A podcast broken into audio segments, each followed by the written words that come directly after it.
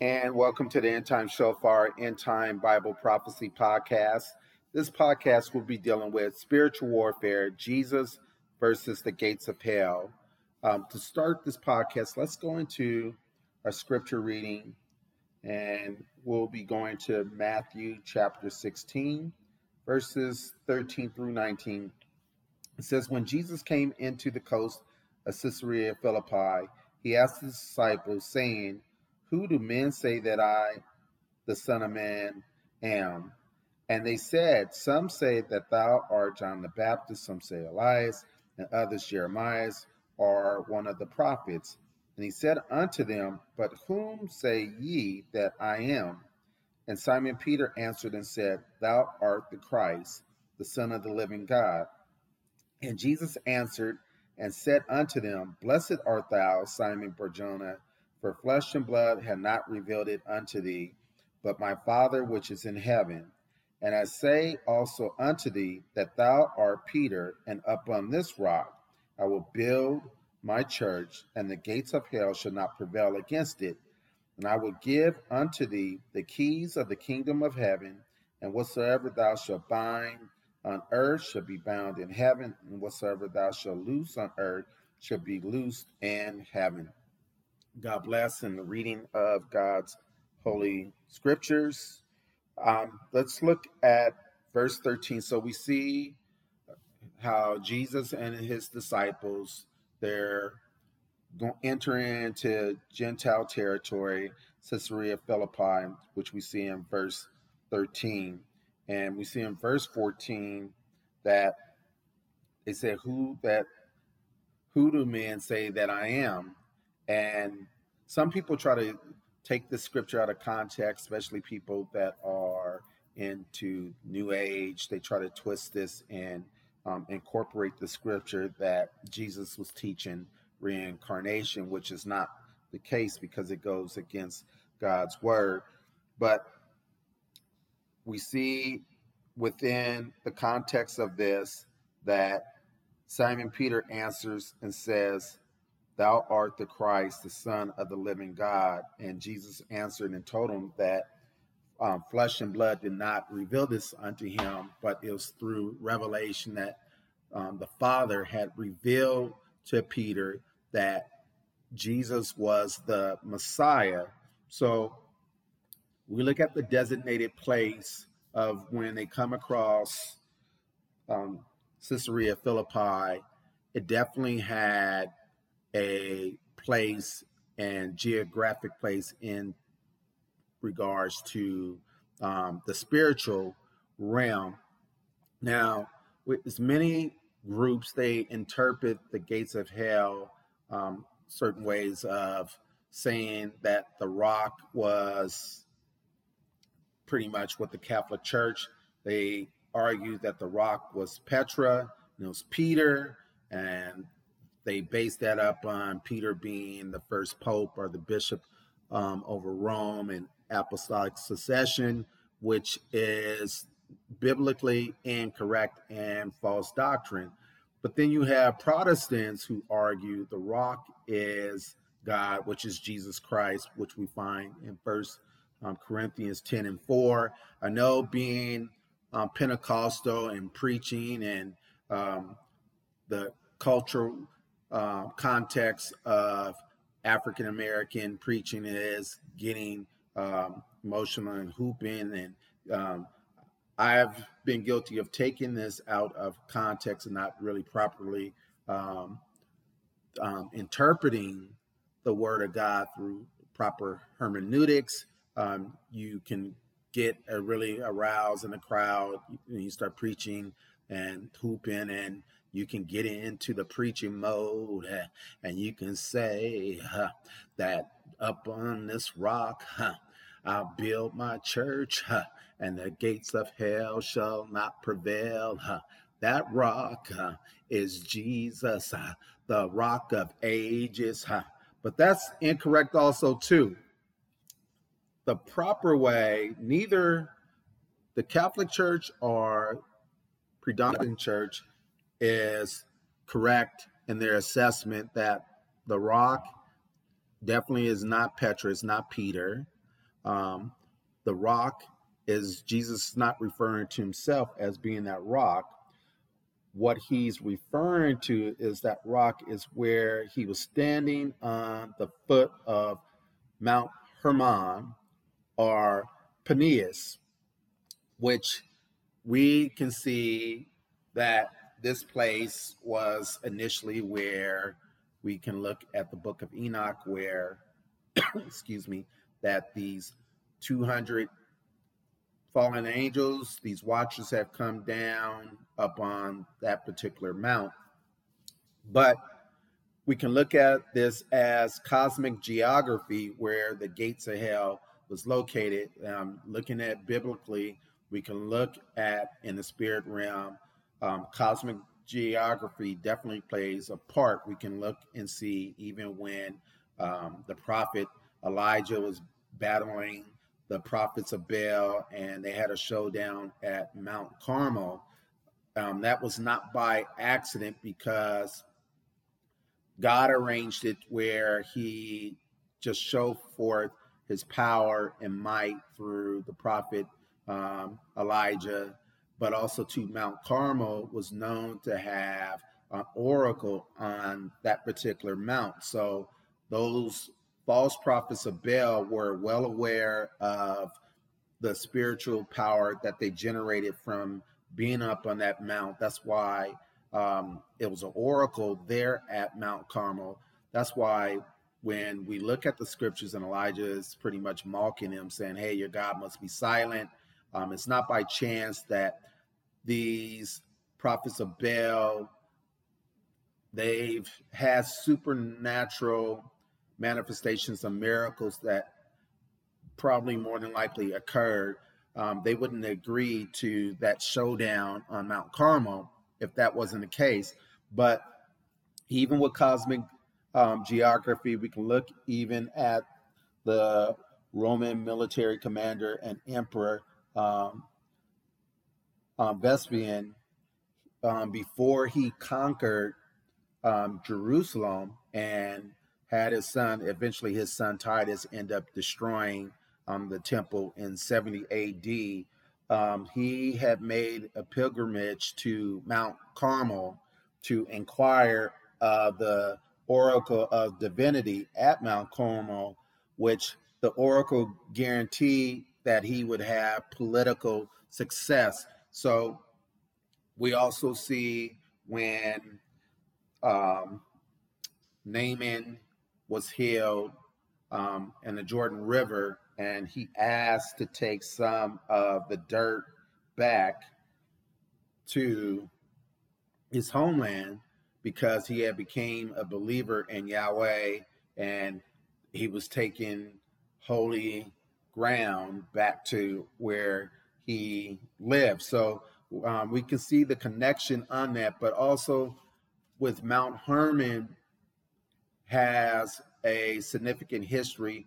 Um, we can look at Bashan, which was one of the names for Mount Hermon, or also Mount Hermon. Um, the god Baal was um, Baal Hermon was another name, but um, Bashan was the domain of the Rephaim, which is the Canaanite hell and place of the serpent. We can also see that the domain of Baal and the co-region of El.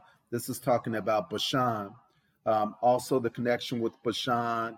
Um, we see the Lord of the dead, um, the Lord of the Rephaim, which is the giants and evil spirits who inhabit the underworld. And also, Bashan is associated with um, Genesis chapter 6 with the sons of God, the watchers, and the Nephilim, the Rephaim, which um, we studied in the past, where um, once these giants destroyed themselves and were utterly wiped out physically, um, they became evil spirits, which began to plague mankind and to inflict uh, mankind with sickness and also to tempt mankind. And we see in the book of Jubilees that um, Noah goes and he inquires of the Lord to um, at least stop them inflicting all this upon mankind. So God um, binds a certain amount of these demon spirits um, from not allowing them to um, inflict mankind up until the day of judgment when we're talking about even um, in the book of revelation when it talks about when all these judgments are taking place. So another significant thing with the gates of hell and caesarea philippi and the location um, pagans of jesus day commonly believed that their fertility gods lived in the underworld, and during the winter, they returned to earth um, each spring. So they saw the water as a symbol of the underworld and thought that their gods traveled to and from the world through the caves.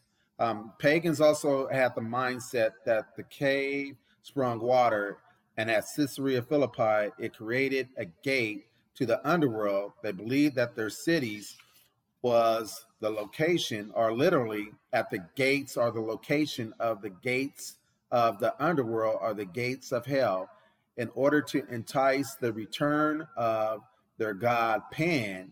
Each year, the people of Caesarea Philippi engaged in horrible deeds, including prostitution, sexual interaction between humans and goats, and bestiality. So they begin to practice all types of immorality.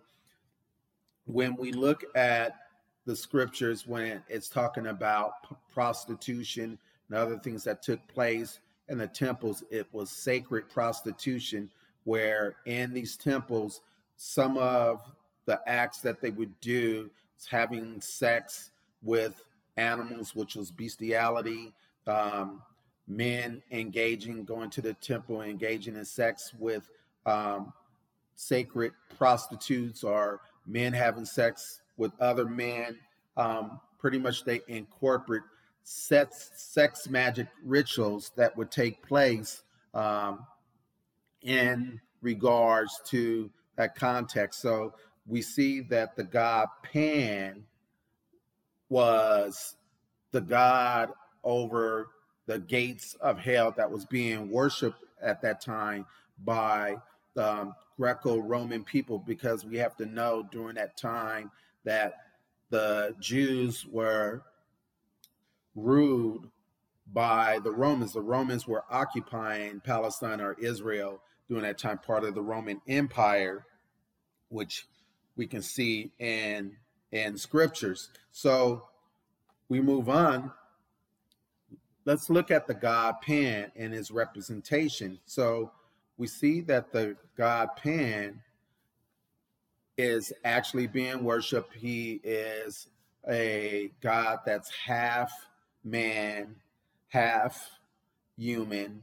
Um, also, too, when we look at modern day um, Satanism, where we see the Baphomet, it's almost that um, I believe it's um, Levi, which was the one that came up with the Baphomet. Um, some say that he is derived from the god Pan. Um, Pan is also seen as a very sexual god, um, a god of androgyny. Also, he's known because he plays the flute, he's known as the god of music. So, we also know that Satan is was known for his music abilities when we look at um, Ezekiel chapter 28. So um, that gives us further understanding. But also, too, what was ironic with the god Pan, which was known at that time being the ruler of the gates of hell, which we have to understand that the term or the definition of panic comes from the name of the Greek god Pan. Supposedly, sometimes cause humans to flee an unreasoning fear. So we can look at Second Timothy, and we're going to go to that Second Timothy chapter 1 and we're going to look at verse 7. So we already established that Pan is known as the god of panic or fear. So let's go to that.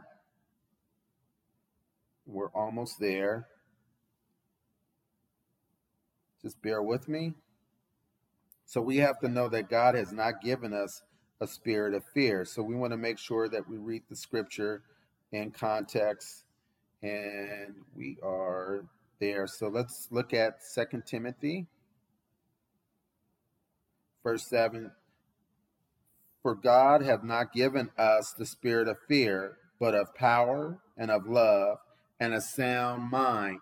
So we see how Pan is known from the word panic or fear. Um, when we look at even some of the writings in Albert Pike's Morals and Dogma, page 102, he states this about Pan. He says, Satan is not a black God, but a negation of God. This is not a person, but a force created for good, but which may represent evil. It is the instrument of liberty or free will. They represent this force under the mythological horn form of God Pan. Thence came the he goat of the Sabbath, the brother of the ancient serpent, and the light bearer. So we see that Albert Pike, which was um, very prevalent Freemason, saying this in Morals and Dogma about Pan, and he equates the god Pan to Satan and um, being the ancient, um, serpent and the light bearer. So, and he also says a he goat. So we can look at Leviticus chapter um, 17, verse um, 7, when it talks about you shouldn't worship um, devils. Um, when we look at that word devils, it talks about goat gods. So, most prevalent goat gods that we can look at, um, we can look at Azazel, uh, which is one which represents Satan when we talk about the Day of Atonement, where um, the high priest will lay hands on one goat, and that one goat would be sacrificed. The other goat, all the sins of the people um, would be laid up on that particular goat, and that goat was led out to the wilderness. Um, that's a study within itself.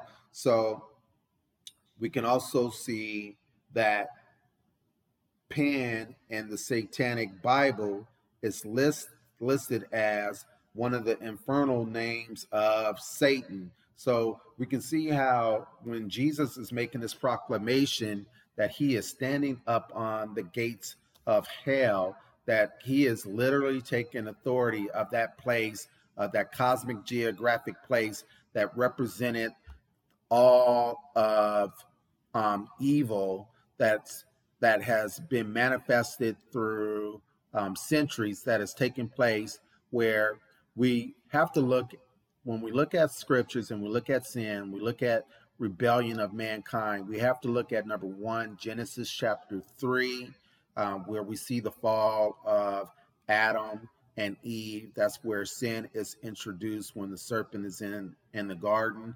And he tells them that um, surely you won't die from eating um, from the tree, and also to um, you should be as gods, which is a continued um, doctrine and point of reference in Luciferian teaching and doctrine to make man believe that you can evolve into being a god.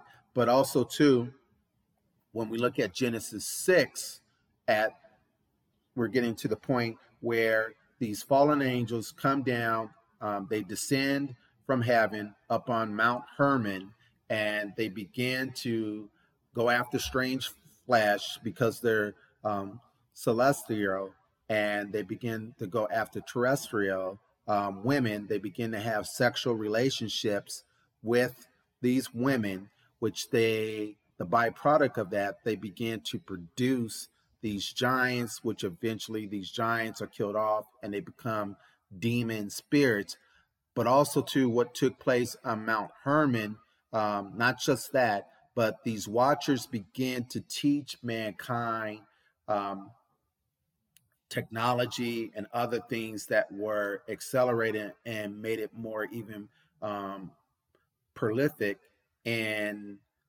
the destruction of mankind, teaching methods of of war um, with cosmetics, um, the use of cosmetics to draw men through lust, again, war, teaching men to become better at killing and just other things that they begin to teach this esoteric knowledge that was forbidden to mankind. Um, Jesus is, once he makes that, he is addressing that issue even at um, reversing what was taking place at Mount Hermon and also to making a strong proclamation that the gates of hell, literally, the gates of hell will not prevail. It show that the church will be able to withstand the very the, the proper interpretation. The um, the church will be able to withstand the gates and the powers of hell. Um, the word of God talks about in First John chapter four, greater than he that is in me than he that is in the world. Um, we can also see that in, I believe, in Luke chapter 10, verse 9, uh, behold, I give you power to tread upon serpents and scorpions. So he's given us spiritual authority um, to walk in that authority when we come into Christ and we're baptized in water and we're baptized in the Spirit, and we begin to walk in the newness of life. Um, God designates even a new believer, you're saved, you're filled with the Spirit, you have authority over demonic spirits. So we see this taking place with Jesus. Not only that, when Jesus conquered death, hell, and the grave. So it just wasn't so much for him to go to the cross and shed blood, but he went down and had authority. He rose from the dead. So he conquered death and he took the keys um, of hell, which let's go to that. Let's go to Revelation chapter 1, verse 17 through 19. It says, When I saw him, I fell at his feet as dead. And he laid his right hand up on me, and saying unto me, Fear not, I am the first and the last.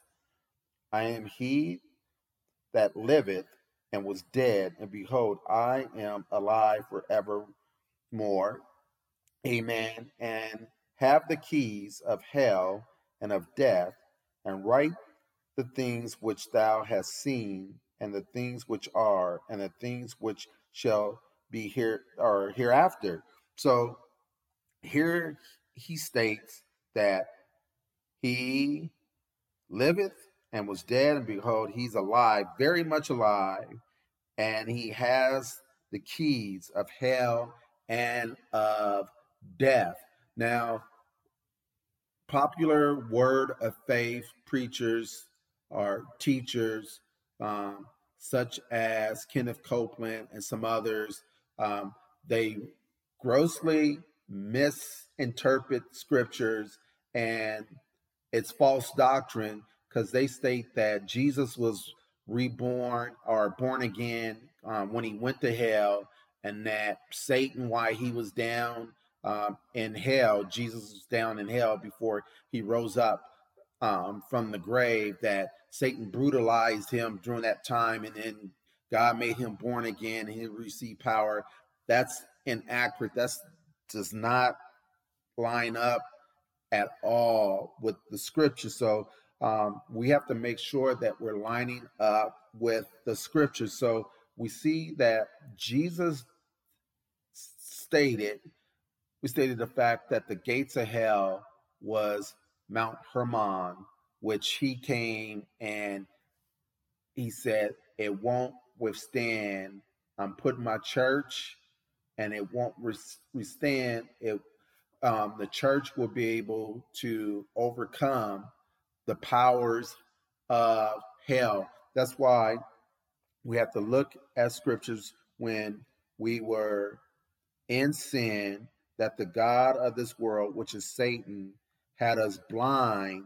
But now, since we come to the revelation that Jesus is our Lord and Savior, that He's God manifested in flesh, and we're empowered by the Holy Spirit, and we're able to see things from a spiritual uh, perspective. We're no longer blinded by the God of this world. We're no longer held captive by the enemy. Jesus came to set the captives free, came to set us free from sin. And we have to realize when we read the Gospels that we have to know that the Gospels do pertain to this current day, that we're not just good um, church members who sit in a pew, and then we have the pastors and the ministers, um, and we're the laity, and we let them do all the spiritual work and all. No, when you're a born again believer and you're just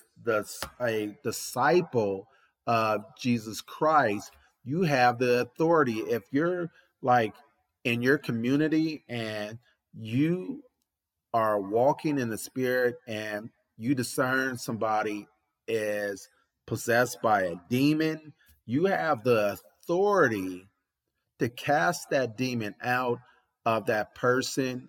Um, you don't need to be afraid if you're walking in unity and you're walking upright and you're walking in righteousness, then He's given us he's incorporated us when we're um, baptized in the Spirit that we receive gifts of the Spirit, but also to we receive fruit of the Spirit, and we have to walk in those things. So we have to know that Jesus versus the gates of hell, he conquered the gates of hell. The gates of hell cannot withstand um, his church.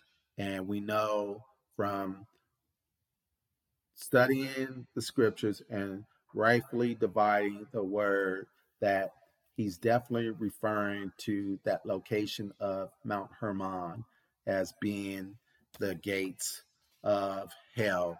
Um, God bless. This is the end time shofar, end time Bible prophecy podcast, we'll be doing a little bit more of a series on spiritual warfare. Um, we'll look at um, principalities. Um, we'll look at the authority that the believer has in casting out demons and some other things and all. We have to realize also too in the day that Jesus was walking in his ministry that we saw this with the God Pan being over the gates of hell there um, on Caesarea um, Philippi, and also seeing um, the journeys of Paul. The most prevalent thing, paganism and magic, was one of the most prevalent things that was taking place during that time.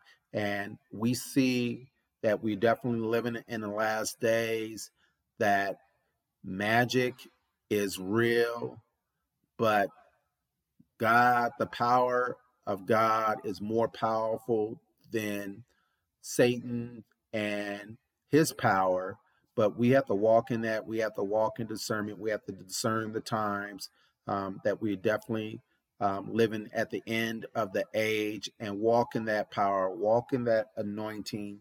Um, so we will examine a little bit more on spiritual warfare. So God bless. Hopefully, you receive something from this podcast. Um, continue to pray for me as I pray for you. Um, follow the podcast, share the podcast.